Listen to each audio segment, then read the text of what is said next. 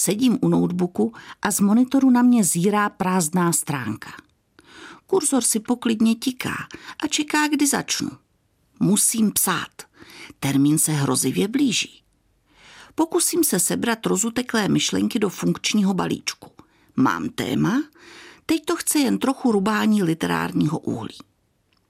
Jenže pak mi blikne oznámení o došlé poště a mně je okamžitě jasné, že buď budu opravdu silná, nebo jsem ztracena. Aspoň na následujících deset minut, pokud tedy budu mít štěstí a nebude to víc. O hodně víc. Jde o to, že kvůli psaní jak divadelních her, tak svého románu se zajímám o historii odívání. Trvá to už několik let, což znamená další košatou historii. Tentokrát vyhledávání na internetu. Což pak Google mi nic a priori necpe. Tím hadem v ráji je pro mě obrazová služba Pinterest. Je to jednoduché. Každé hledání začínám slovním popisem v češtině nebo v angličtině. Vzhledem k tomu, že často nevím, co přesně hledám, hodně se řídím nalezenými obrázky. No a od nich mě to obvykle dovede k dalšímu textu, kde se o něčem poučím. Tímto způsobem, krůček po krůčku, nacházím věci, které aktuálně potřebuju.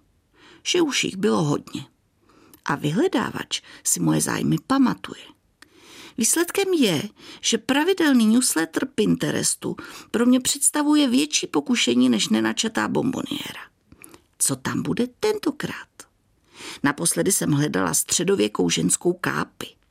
Nejdřív jsem se musela obecně zorientovat v tom, co tehdy ženy nosily na hlavě. Od služek až ke šlechtičnám. Potom určit, co se mi hodí do hry. Následovalo hledání aspoň přibližného střihu a vyvrcholilo to snahou o ušití funkčního modelu. Jen pro zajímavost, skutečně nejsem švadlena. Nakonec jsem výsledek předvedla herečkám svého divadla. Chvilku se na mě zaraženě dívali a pak se jedna z nich opatrně zeptala. To má být hm, večerníček? Jenom svět také nebyl stvořen za jeden den. A že bych měla právě psát féton pro rádio? Ten ještě chvilku počká.